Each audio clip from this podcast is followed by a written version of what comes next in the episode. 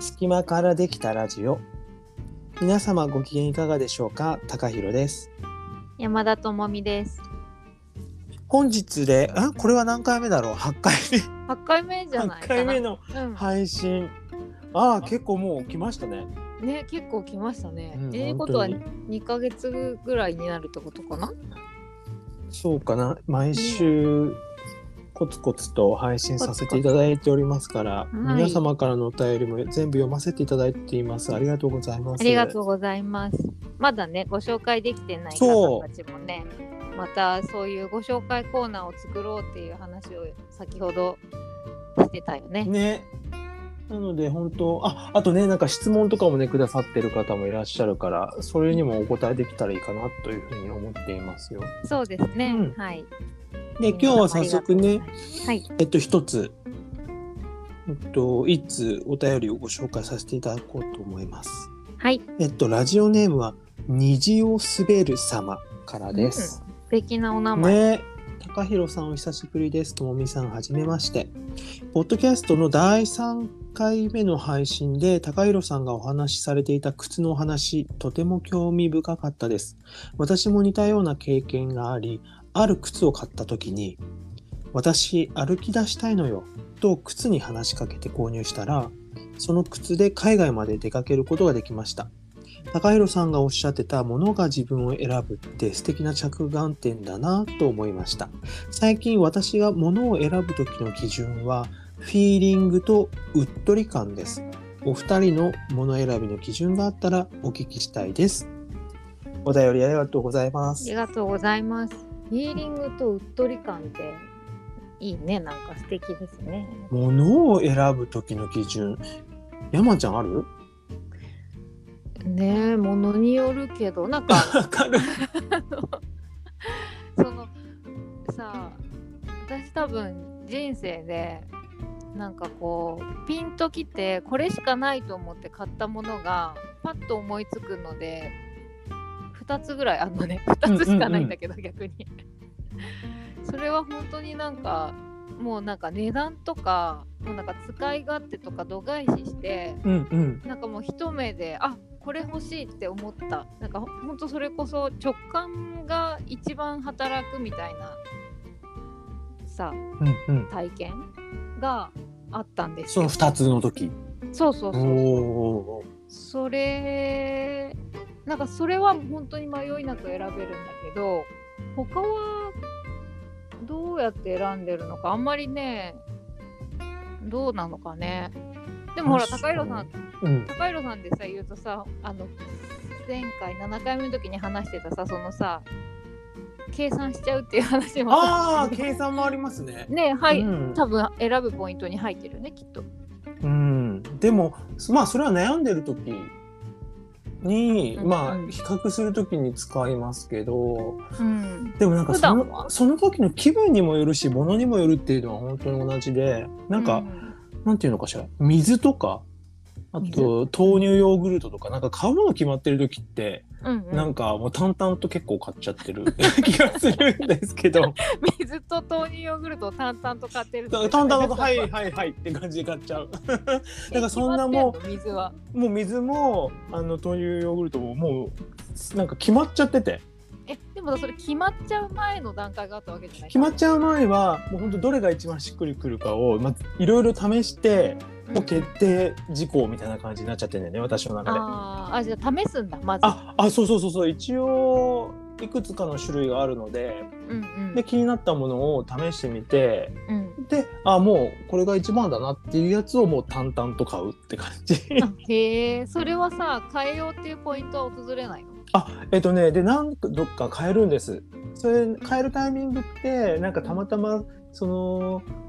値段がさ、安くなってたとか、あ、と、もしくはいつも買ってるものがなかったとか、うんうんうん、そういう時は変えるんだけど、結果、やっぱいつものがいいねって大体なるの。ああね大体ねもうそうすごいさめちゃくちゃそのいつものやつを超えてこないとなかなか変える気にならないもんね そうそうそうそうわかそう。るわで、やっぱりいつものだな、みたいな感じで落ち着くものと、うんあと、その、やっぱいつもを超えてくみたいな。うん気分の時があって、別にそれごめんなさい豆乳ヨーグルトの話ではなくて ねすごい狭いすごいピンポイントの話になっちゃうけどそれだとうんうんあの洋服とかうんうんえ豆乳ヨーグルトはさあのちなみにいつもどれを買ってるんですかあの丸丸さんだっけうんうん丸さんのやつ美味しいよねそうもうあれだけなんかほ他のやつはあのいろいろ入ってるんだよね食物繊維とかなんか原材料にあーそれがねどうも私の舌に引っかかるらしくってへえなんかトロトロにしたやつをすごい欲してるみたいで朝だいたい朝うん私豆乳ヨーグルト食べるんですけどへえ でそれもう完全丸さんだからもう冷蔵庫開けたら大体丸さんが常時3つぐらい入ってるって感じ ねめっちゃ入っとるやんそう買いだめするからすごいそれ食べきれるんだ。あうんもう食べちゃううーん。で大体そうなんですよでそれ以外に洋服とかうん。まあなんか持ち物もそうだし本とかもそうかなあなーんかたまにちょっとこうなんていうのかな挑戦したいというかうん。なんか広げたいみたいな時はうん。あえてしっくりきてないんだけど、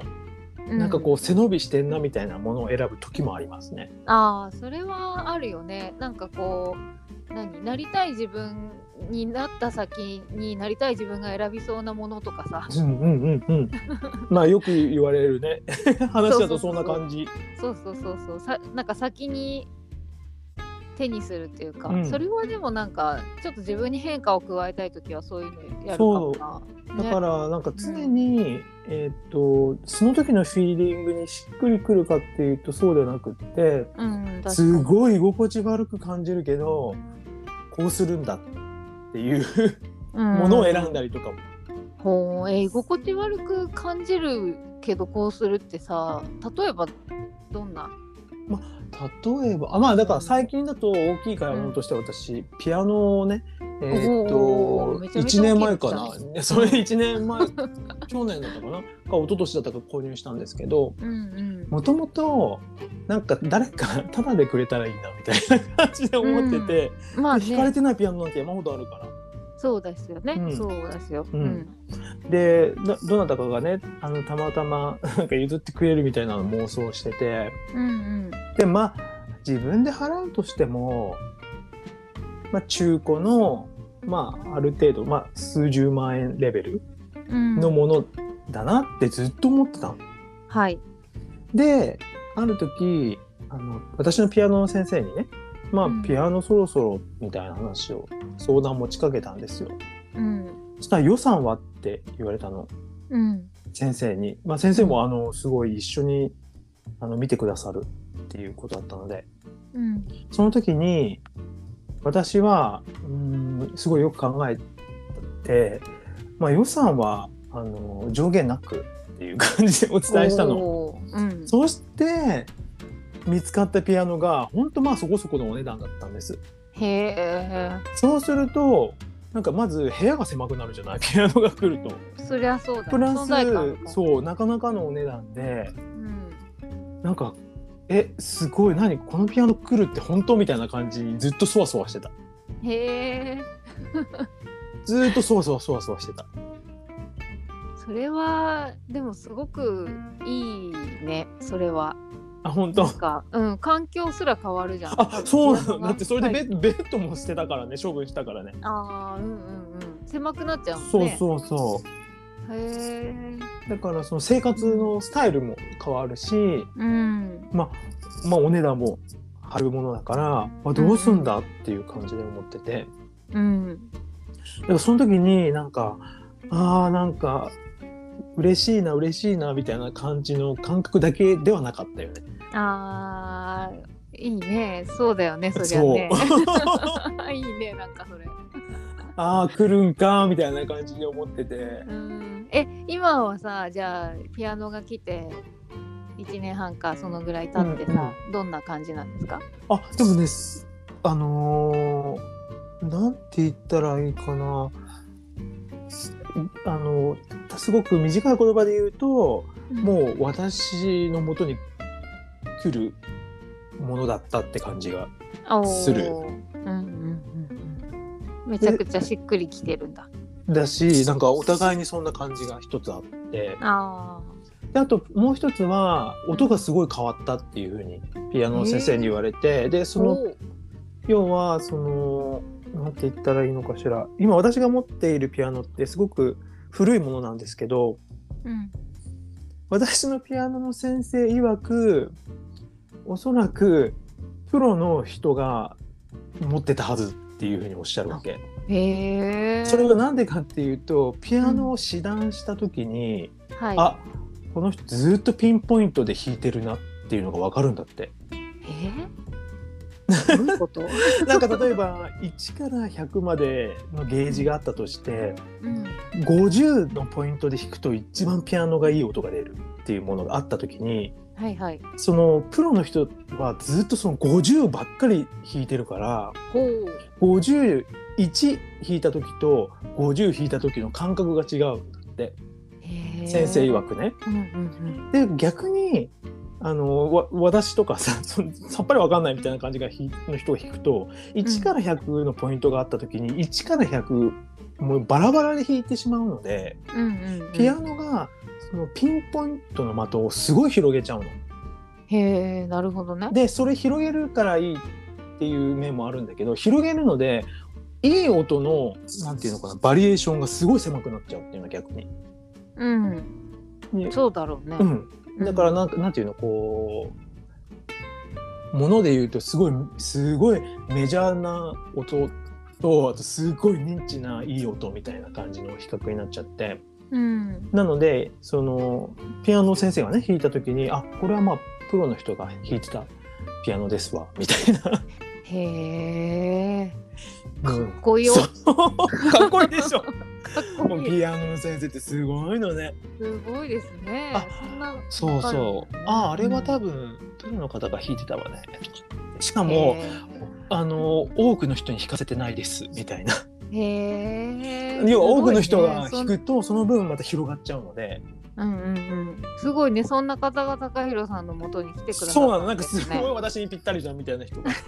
弾いてたのかなって思って。いやぴったりですよそうねそりゃやってくれて、なのでそのピアノを弾く時もなんていうのかその無意識にそのピンポイントの音を私もやっぱり探しながら弾くのでうんうん別のピアノを弾いた時もそのピアノのいい音をなんかしなんてこれはもう無意識レベルで探すと思うのね、へえその50の音ってことそうそうそうそう要はうんそのピアノの一番いい音っていうポイントをこう探しながら弾くのほうなんかそれがピアノの先生はすごく変わったよっていうふうにへ言えってくれてるんだよね。すごいですねすごい世界よね本当に、ねえ本当にすごいねだからあの私のピアノの先生曰く、えーっとうん電子ピアノうんで練習している方はすぐにわかるっておっしゃいます、へえうんまあわかるんだろ うねすごい話ですようんだからなんかあんね素人的にはさ最近の電子ピアノってすごい発達しててうんタッチもいわゆるあんこのアンティークのピアノと変わらないっていうふうに思ってたんですけど、うんまあひ聞く人が聞くとあこの方は電子ピアノで練習されてるなってことがわかるらしいわ。うんはーんシーンって感じでしょなんかすごいなと思っていやいやでもね浸っちゃいましたでもプロフェッショナルは大体そういうことがわかるよね。まあそうですよねそうですね、ずーっとさもう何十年もやってるわけだから。ねえもうプロって感じですねそうだから多分まあ例えで言うと山ちゃんも、うんもう何十年と繰り返していくとうん前そのし新旧でさでももうすでにもう分かってるかもしれないんだけど前のうん施術がどうだったかがちょっとわかるっていうかさ、いやーわかるだろうね、うんみたいなのなこんかとだと思いやそうですよなんか本当に多分だけどやってけばやっていくほどなんていうかななんか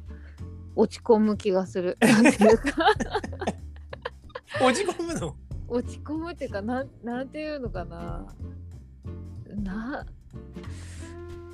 ななんか難しいねこれこうそのさすごい先生たちの凄さがやっぱ分かああー、なるほどね。っていくわけじゃん。うんうんうんうん、うん。今とかはさ、もうまだこうがむしゃらにっていうか、まあ、ずっとがむしゃらにやってる気もするけどうんうんやってる段階でっていう風にだけどなんかそういうのってやっぱ段階があるじゃん。うん。うんうんううんうん。なんか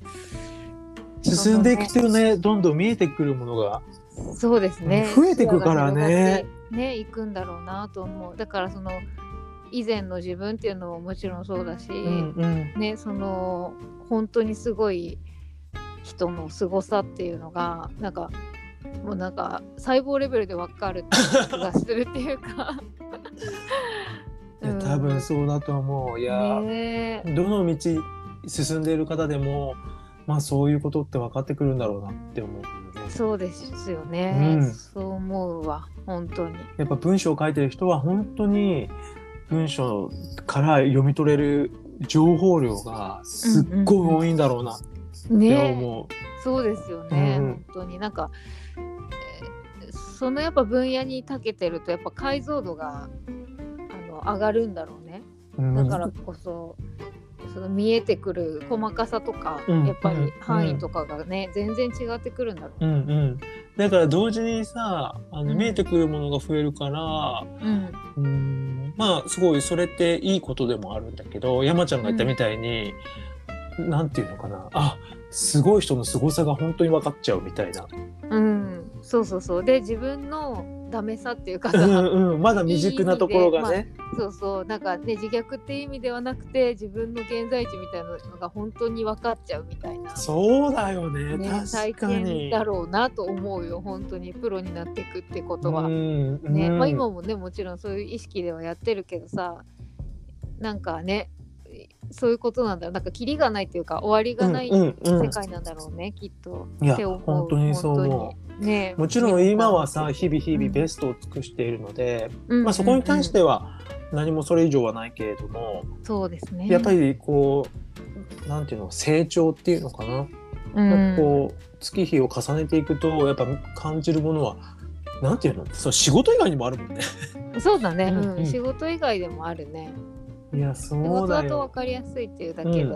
うんいやでも本当にそうだねなるほどね確かにそういう ことちょっと話すごいそれちゃったんだけどあ確かになんかすごいそそれてるけどそうそれがそのピアノを買った時に 感じた居心地の悪さというかなんかこううんしっくりきてないみたいな、うんうんちょっとそわそわする感じそわそわするだってもさ初めてのものってそうだよねそうだね、うん割とそうなのかな私そういう体験あんまないけどな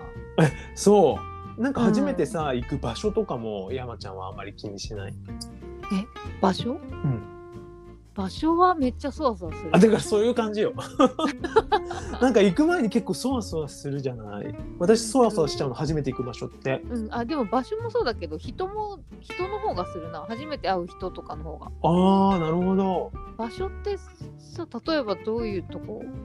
もう海外もそうだし国内でも行ったことがないところってどんな感じでなってんのかなみたいなのを結構うん想像しちゃって、へえだってあなんていうのあのなんか欲しくなった時にお店が周りにいないとかやっぱ困っちゃうんだよね。ああそういうことそういうことも含めて あなるほどね、うんへえうんうんうんなんかなんか欲しいものってすぐ手に入るのかしらみたいなこと を結構考ええちゃう。へえ面白いね私それ考えたことないねそうい ないよねうそういう視点でないよね。 はい。いやなんかなんとかなると思ってるから。なんか初めてうんねあのね岐阜のね美濃に行った時もああのうん、なんか電子すごい破天荒な行動してたもんね、高 井。だからやっぱりちょっと振る舞いが変わるんだよね本当は。うんうんうんうなんん。かわかんない他の方はすごい自然に馴染んでいくのかわかんないんですけどいねみんなでもそれぞれあるんじゃないやっぱりそうだよ。ねえ高井さんどどういう感じだったのその岐阜の。初めていた時に思ったのが、電車の数がまず少なすぎていやそうそりゃそうだよ。それがうんやっぱり東京に住んでいる人からするとうんうんなんてあの感覚をなんつったらいいんだろう、まあ、恐怖に近いよそっか1時間に1本とか言われちゃうとまあ、しかもさそうだね高弘さんって根っからの東京人だから余そう計ねうんちょっとねえ1時間に1本ってどういうことみたいなそうだし壊プれたラのみたプいなラスなんかその電車に乗ってる人の人数も少なすぎて怖いんだけどこれどねこに連れてかれる全の員の顔覚えらみたれいるなもんねうんうんわ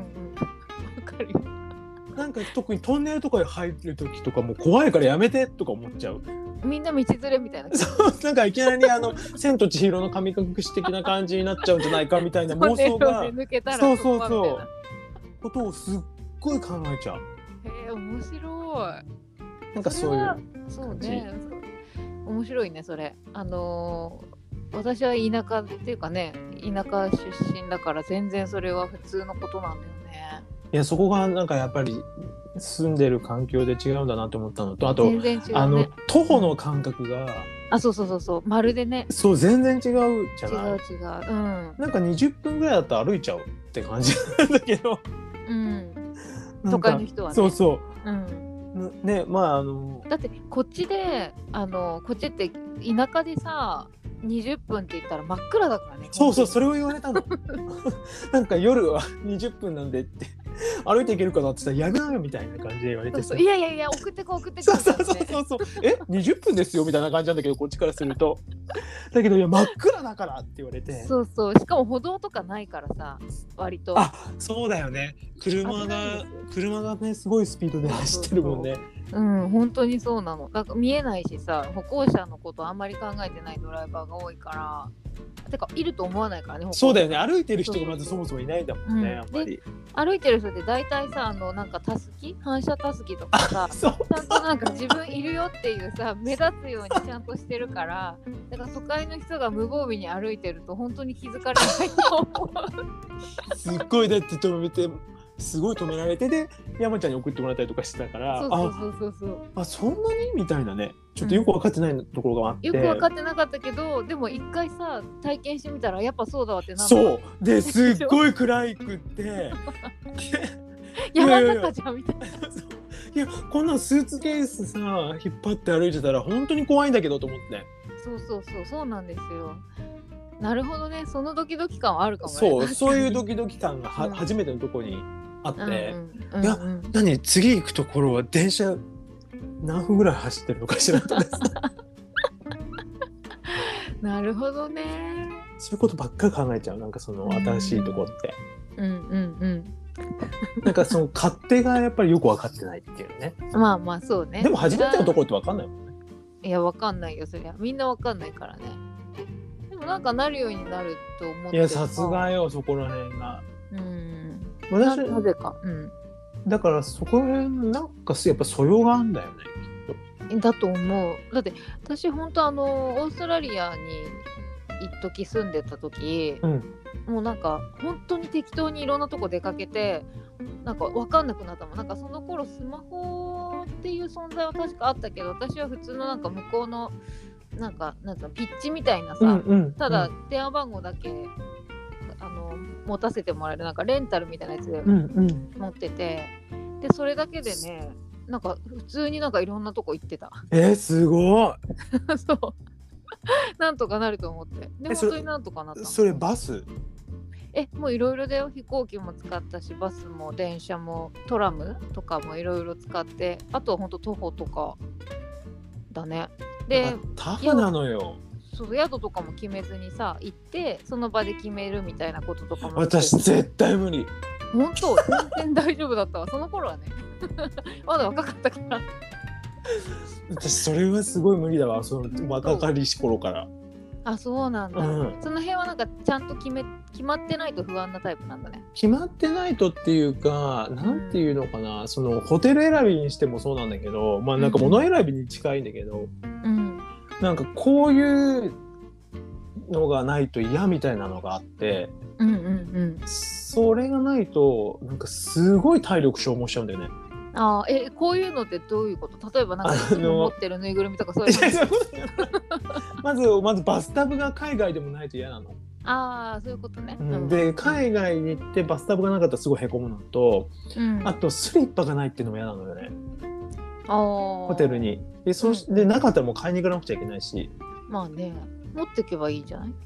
そうだから結局も持ち運ぶんだけどうん。でもあのーホテルによってはスリッパがついてる時もあったから、ああ、そうです、最ね。初。は持ってってなかったんですよ。うんうんで海外のホテルでついてなかったことがあってちょっとそれが衝撃的すぎてうん。ああ。もう靴下で部屋中歩くってなんかへこんじゃってうん そっかそう、うんまあ、でもまあまあわかるけどねそういうのそうはあるよね。うんうん、でスリッパを探しに行こうにもそういうう日本でいうなんか雑貨屋さんみたいなものがそんなに気軽になくて、うんうんまあそうだよね。うんでなんかああスリッパあったとか思ったらすんごい高かったりしてうん、ああっていう風にそうんうんうのん旅は過ごしてたのよ。なるほどね。であとそういうのはあるそうあとな広さとかもね結うんう構ん条件が私の中であるから、そうだね。パッと行ってパッとっていうのがねもう昔からできてないね、そうかそうか。やっぱそこら辺がじゃあ若かっさいや若いっていうのとやっぱりタフなのよねたうんだってそうね。タでフっもていいうかろいろあるけどね。まあ器が大きいのよ、うんまあねその 頃はね。その頃は 今ちょっと無理かもしれないけど、うん若かった頃はなんかこうさ無鉄砲なとこってなんか若いってああーなるほどねるじゃん、だって本当にねあれどこ行った時か忘れたけどさなんか20人ぐらいのドミトリーみたいなとこ泊まってさうんあのーでなんか2階建てベッドみたいなところでさあの2階だったのよ私のその当てがわれた陣地みたいなとこが陣地ってでそしたらさそのね真上にさなんかなんかめっちゃ大きい虫がいてでもうこれ私このまま寝たら絶対虫来るやんと思ってその時全然寝れなくてもう外でずっと起きてたもんね朝来る まで。もう怖すぎて虫がなんかもう暗い青春とだなか人とかより虫が怖すぎてずっと外でねなんか星空見てたすごい早く朝話来ねえかなとか思ってなるほどね皆さん素晴らしいわね本当にそんな経験され ててねえなんかいろいろ思い出すと面白いよねそういう話もいねやそういやそんなタフな経験ないそう結構ね行き当たりばったりなんだよね私本当にだって私、ま、今はまだ少しマシかなって思うけどタクシーも乗れないもんおおえー、日本でもそうえ海外の方がまだマシー、どうしてなんだろうねあのなんか知らない人と密閉された空えー密室の空間にうんうん2人きりってなんだ多分さ自意識過剰というかなんだろうこの妄想癖っていうか、うんうんなんかすごいドラマを展開しちゃうね頭の中で。 でもまあまあうん聞くわちょっと待って私もわかるけどその話 でしょうんちょいちょい聞かしてどんな妄想がいや出るの妄想ってすごいいろんなパターンありますけどうんなんかこのまま、えっと、ドア鍵が開かなくなってうなんかガスがシューってうんうんあの出てきてそれさいあの睡眠ガスなんだけど で結構 SF なんだね。そうそうなんかで SF で寝て起きそうサスペンサスペンス系の時とあとすごいファンタジーになっちゃう時とすごいいろんなパターンがあるんだけどでであのそれで。うんあの冷めたらすっごい森の中っていうサスペンス系な妄想の時とおーうん。冷めたらすごい別人になっちゃっておーでなんかお城に連れてかれてあれこれなんだシンデレラじゃんみたいな風になっちゃわないかなみたいな妄想えなったことある？え？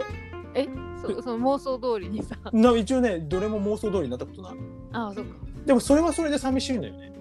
そうだね。うんなんかちょっとね。いや普通かいみたいんなかねこうね普通かいみたいなね。そうだからすごいそうそれでもそのね妄想もなんつったらいいのかな別にシンデレラになったとしても なんかこすすごくこう楽しいなって思うっていうよりかはうん。なんか苦しい感じなのよねほう。その妄想がねどっちにしても、うんそれはそれは何？スタートがタクシーだからなのかな。そう あー。なるほどね。だからそういうなんかなんかが起こるんじゃないかみたいなのがすごい、うんうんそれでもさそれサスペンスとかファンタジーに行くのが結構面白くってさ私は結構リアルにさあの妄想しちゃうことはあるよなんか前そのちょっと雰囲気の悪いタクシーに乗っちゃって、うんでその時さ、まあ、男性のちょっとがっちりした感じの運転手さんだったんだけど、うんうんで自分の自宅の住所を指定したのよ初めうんうんでもしまった自宅行っちゃったわと思ってそれもさめっちゃ自意識過剰なもう向こうからしたら興味ねえよって感じのこともあるけ ど、まあ、もちろん用心はした方がいいこともありますからでもちょっと現実的な妄想としてはこれ住所残しちゃったらちょっとあれだなと思ってでやっぱりちょっとあのい自宅とはもちろん行ってないんだけどでナビとか入れる入れその人が入れる前にあのーあこれちょっとやめとこうと思ってななんか嫌な気感じがしたからへだから行えく先をスッと変えて何々駅でお願いしますみたいななるほどね最寄りの駅を指定してみたいなことはあのよくやってるはあなるほどなんかすごい自意識過剰だと思うんだけどさいやいやいやあの何が起こるか分かりませんからそうですよね、そうそうそうなんかそういうなんか変なさななんだろうね予感じゃないんだけどなんか変な妄想が私はその現割と現実的な妄想が働いちゃう時あるんですよいなるほどまあそういう現実的な妄想もあんのかなわかんない私の場合は本当になんかその神隠し系がとにかくすっごい多くてねなんかさっきもねトンネルでなんかそうそうト抜ンけネたルらから抜けたら妖怪のなんか世界に入っちゃったらどうしたらいいのかしら私みたいなのめっちゃ面と白いんだけどそあれとななんでそうなってるの あとタイムスリップ何の影響それって。いやいやわかんない けどいや自然と出てきちゃうなんかタイムスリップしてなんか昔の方に過去に行ったらなんとか今の知識でいいけるんじゃないかみたいなあことを考えてでうんスマホはすごい握りしめてうんみたいなことをすごい考えるんだけどこれ未来の方に行ったら私どんだけからかわられるのかしらみたいな。 でもすぐに馴染んでみせるとかって思って勇敢だね。そのタクシーに乗ってる間そういうことを考えてでその持ってるものでスマホをゲットに入れてみてそう持ってるものでどうするかみたいなことを考えちゃってで着いた時に「ああ着いた」みたいな現実にね。そううん、でも、それが誰かいるとああんまりそういうふうにならないんですけどうん、一人だとそう一あれなの人かで活動しちゃう。そうバスとか電車でしかも乗客が少ないとうん、すごいそういう妄想にへーられてしまいます面白いね。でも結構高いさん出かけるの好きだよね新しい とことか。あそうかな なんかそんなイメージだけど。でもなんか気に入ったところに何回も行くっていうところはああるけど、ど、うんうんでも確かに新しいところ行くの好きですね。ね結構好きなイメージあるな。なんかあの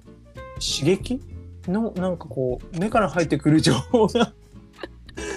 五感がやっぱ変わるからうん。なんかすごいなんて言ったのがいいのかしら、まあ、すごい一言で言うとリフレッシュするっていうことなんだけど、うんうんうん。なんなんかその時に新しいアイディアとかがすごい浮かんでくる感じがします。おーいやーでもその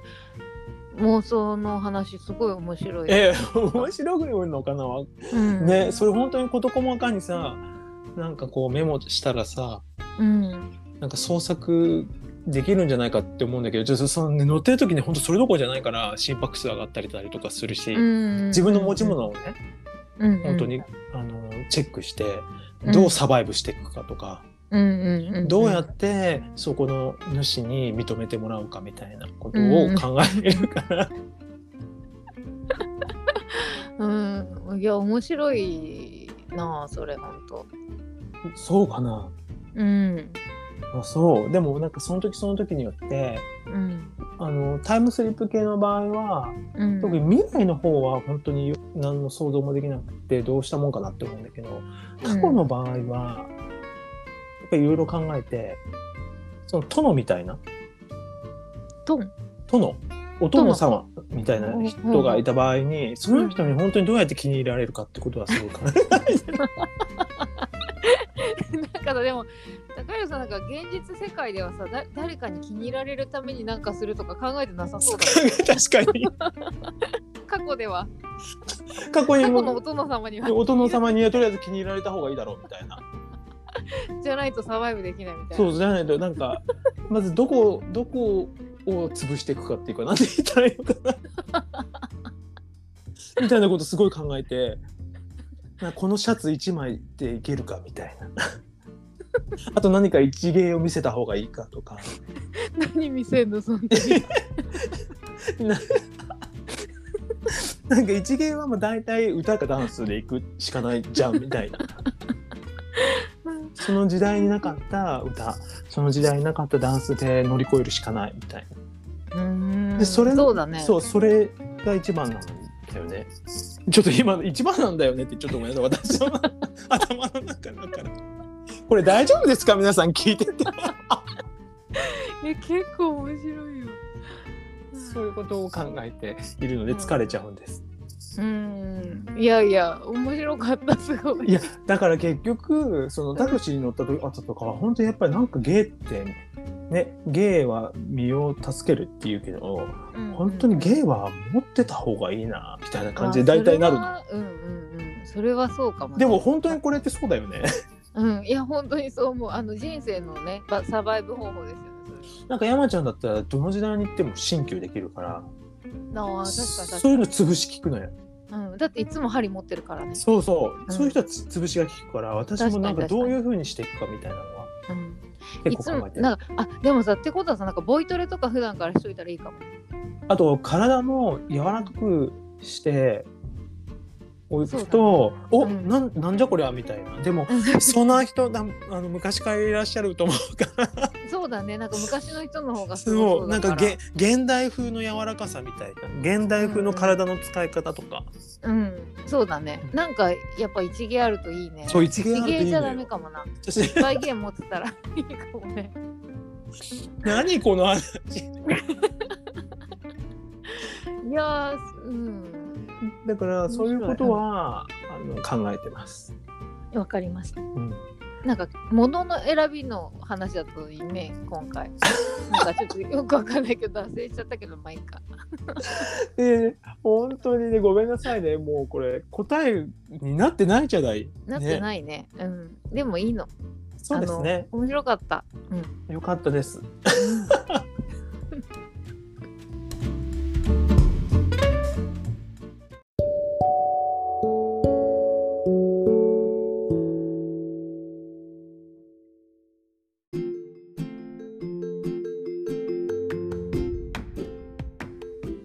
はい、山田さん、第1回目の配信。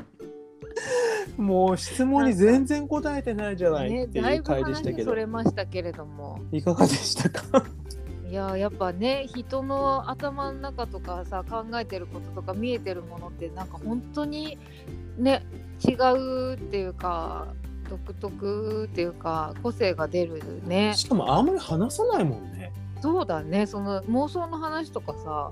なかなか共有することないもん、ね、確かに、だってさ、私さ、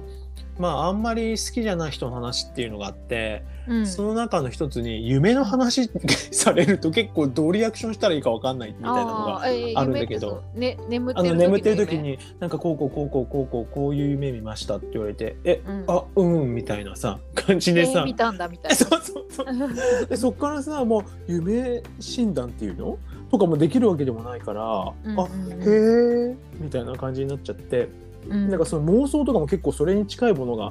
あるなとは思ってたんだけあどー山ちゃんが聞いてくださってうんちょっと私もすっきりしました。いや面白かったですよ。 私なんかそうやってそういうなんか人の話聞いたりその夢の話も多分私だったらなんかちょっと広げられる気がすいるやさすがだよ さすが山ちゃんだよ。いやいやいやそうねそういう夢見たってことはなんかあれなのかなとかさいやすごなんかそういいうそういうの入ったりしてさすがですよ。謎の何の根拠もない謎の分析とかが入ったりしてさまあ確かにね、そういう、ね、夢ってね、そういうところが現れるとも言うしね、 とも言うしねそうまあいろいろ説がありますから。 ね、うんそんな本当あってあってないようなだけなしの知識でさそういうの話すから あ本当にってないようなだよね、本当に。本当に そうなんですよ、ね困ったもんですけどまあ楽しければいいよねそうそうそうそう そう、やっぱそこの話を面白く聞けるっていうのは、本当にスキルの一つだと思い ますわ。よかったうん、いや今日も楽しかったよかったです。おかげさまもう山ちゃんのおかげですから。いやいやいやまた皆さんのね、なんか。こういう状況になるとついつい妄想しちゃうみたいなのがあれば、ねぜひお便りくだちょっと聞いてみたいさよね本当にぜひお願いします。ね、なんか多分はい今まであんまりシェアしたことないと思いますけれども、ね、本当に本当に。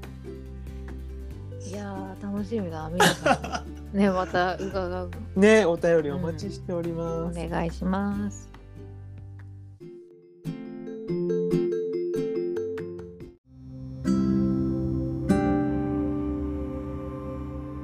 隙間からできたラジオ、今回はこの辺りで。山田智美と、あ高弘でお送りしました。ありがとうございます。りがとうございました。お便りお待ちしております。待ってます。